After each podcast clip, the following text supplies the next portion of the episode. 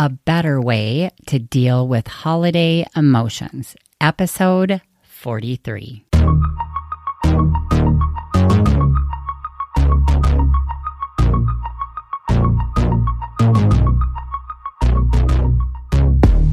Welcome to the Awaken You podcast, where we break down relationship barriers by awakening your true you. I'm Coach Christine, and the two of us will be doing this work together because this process isn't about changing your partner. It's about discovering who you are so you can awaken you in your marriage. Welcome to December.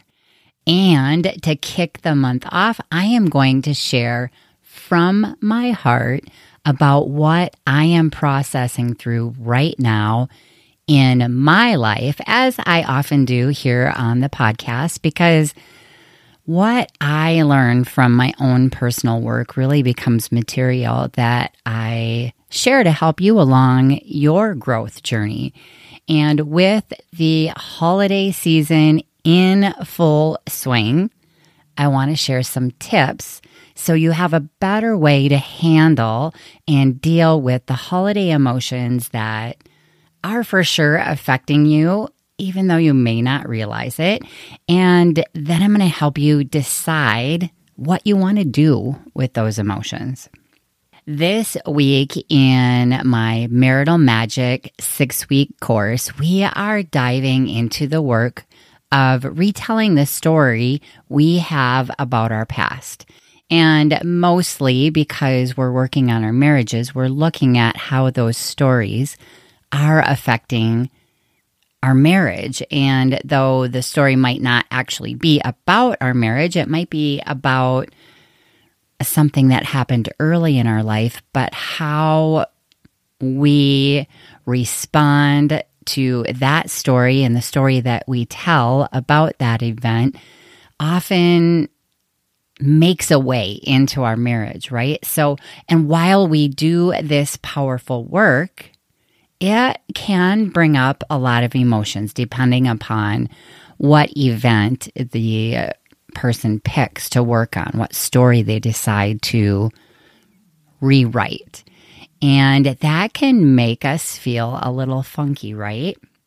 So, knowing this to be true and actually knowing that I have been working through a bit of a funk after the Thanksgiving holiday, what I did is I created a bonus teaching for that course to complement the work that they're doing and help them better manage their minds and their emotions.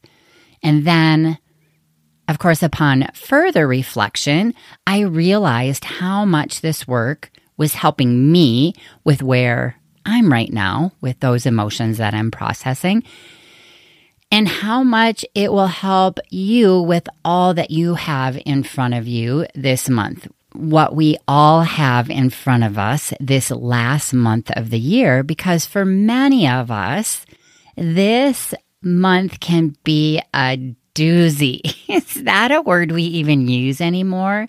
But a doozy in the sense that we are looking at a lot of things this month.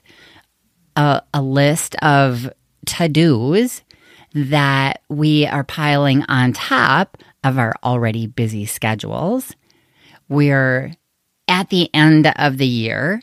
So we are looking back at the year, reflecting upon the things that we did well, most likely the things that we didn't do well. And we're dealing with different family dynamics, food everywhere, and not necessarily the food that we want to be eating. And then, of course, like I said, those full schedules with all of the toppings being poured over the top the shoulds, the wants, the resentments, the regrets, the frustrations, annoyance with those people that seems like we have piled on things to do on our list, but it doesn't look like anybody else has anything added to their plate. Sadness, grief, that could be going on overwhelm, hopelessness, pain.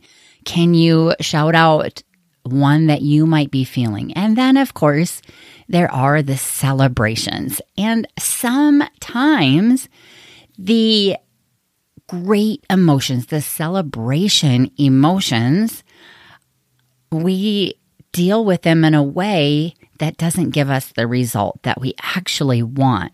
So, to help you out, I am going to share how to become more emotionally aware and responsible this holiday season to work through this month and create a different experience than what you've had in the past. Today, I'm going to teach you about three different ways we deal with our emotions and the results that we get from each of these different ways to deal. How this is going to help us is it's going to give us a better ability to see what is happening for you even if it's after it's happened, that awareness, that first level of awareness, and then really being able to learn what your usual go to way of dealing with these difficult emotions is. And then this again helps bring you more awareness. And with that awareness, you can begin to bring intention to the way you choose to deal with these emotions, what you want to do with them.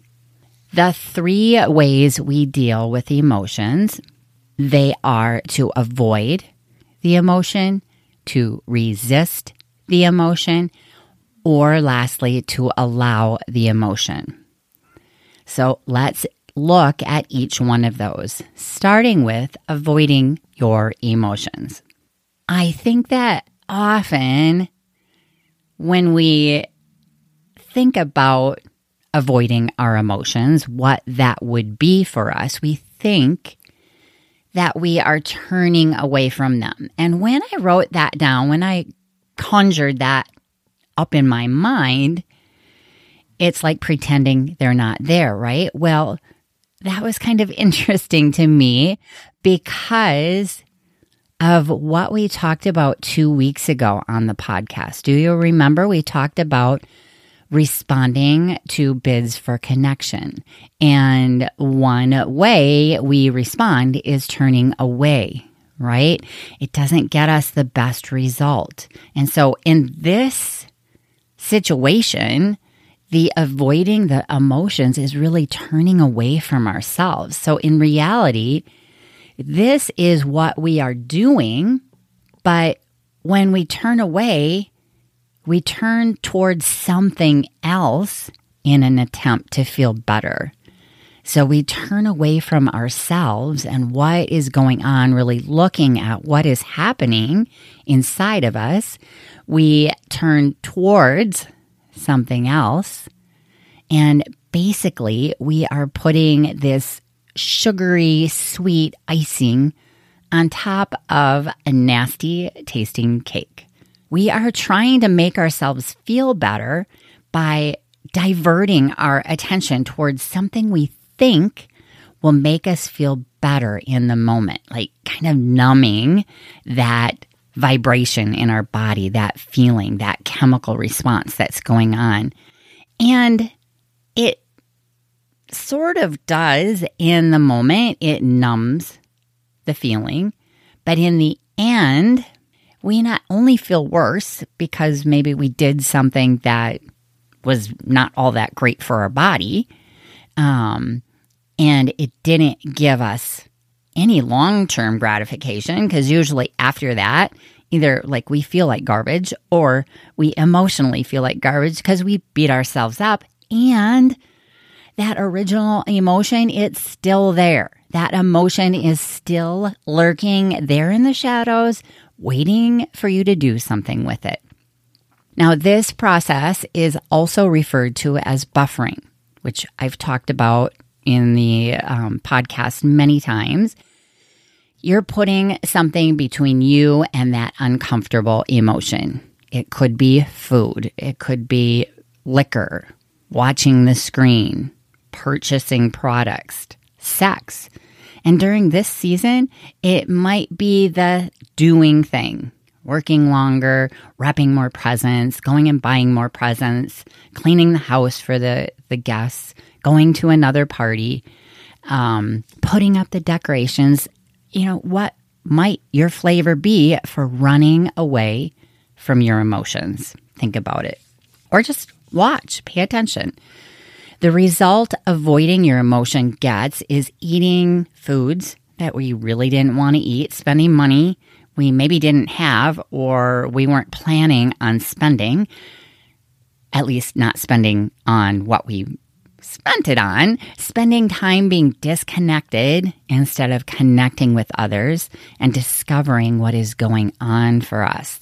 And then the other result we get is we don't deal with that emotion, which ultimately means it is going to get louder and louder until something happens where you have to deal with it. The second way to deal with our emotions is to resist them. And I think we're all familiar with resisting emotions. I'm sure we have all done this at some point. If you've ever been on a diet or tried to quit a habit, then you have probably done a lot of resisting. And resisting usually leads to either a relapse back into that habit that you were trying to kick, or you may quit that habit, but pick up another one in its place that doesn't maybe seem as harmful. I mean, think about people who quit smoking, but end up eating candy or sucking on hard candies. So resisting emotions is like overfilling that pressure cooker. Have you ever done that? I haven't done it, but I have had a pressure cooker explode. Good thing we have Instapots these days. I highly suggest you don't try it. Okay. Um, when you overfill a pressure cooker, the food inside swells as it cooks. I mean, imagine cooking beans and it causes the pressure cooker to explode.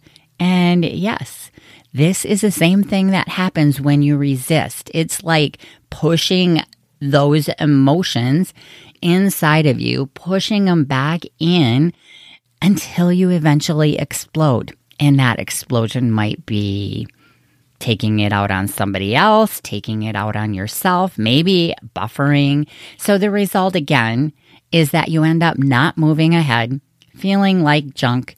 And yes, that emotion is on steroids now. The third way we can deal with our emotions is to allow your emotions. I'm going to guess that by the way I said that, you're going to assume that this is the way we want to deal with our emotions. And if you guessed that, you are 100% correct. Yet, allowing your emotions takes a lot of practice. This way of dealing with your emotions is often very foreign to most of us. And it takes some time to figure out what this really looks like. When I explain it to clients in the beginning of my coaching, I helped a lot of people with um, their weight to, to try to lose weight. And so we did a lot of work on what we do with urges to eat food it is difficult for people to understand what I mean by allowing that emotion. So, w- the way I like to describe it, it is as though you're getting to know somebody, like a new person. You pay attention to it, you listen to it, you pay attention to where it resides in your body. Where is it coming from? What does it feel like? You ask it questions. I know that sounds weird, but yes, you talk to it. You listen to what it might have to say. And it always has something to say. You just might not be able to figure it out to begin with.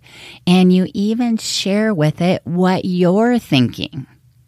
Yeah, it might sound a little cuckoo, but trust me, it does work. Now, because this is so foreign, it will not feel very good at first. It might feel like your skin is burning, like you want to bust out of your skin. But the beautiful thing about allowing your emotions is that you are able to let them go for a little while, right? You appease them basically they don't have as much power in your body because you're talking to them. You're recognizing them. You're giving them some space. And depending upon how familiar this emotion is for you, how often you have resisted or avoided it, or both, it will keep coming back again and again. And then when you think that you have done all the work of allowing and letting go of this emotion, it comes back. And something will come up guaranteed that triggers that emotion. Something from your past, maybe it's a vulnerability that you have. And that emotion comes back to visit. Now, what eventually happens when you continue the process of being aware of how you are reacting to your emotions and switch from your go to of avoiding or resisting or both to allowing, you begin to let go of doing either of the last two. And this in of itself is so liberating. Can I just share no more emotional eating? That is magical then what you may notice is how awful you feel when these emotions arise. And the reason is because you're not using any of those buffering, the avoiding, and resisting techniques. So you're actually feeling these emotions, these vibrations are in your body. You're not using anything to escape them. But once you realize the reason why you feel like garbage, then yay, you recognize you have emotions to process. And lucky for you, I have an episode where I teach you exactly how to do that for yourself. You can reference that in the show notes or in the um, uh, transcription of this podcast.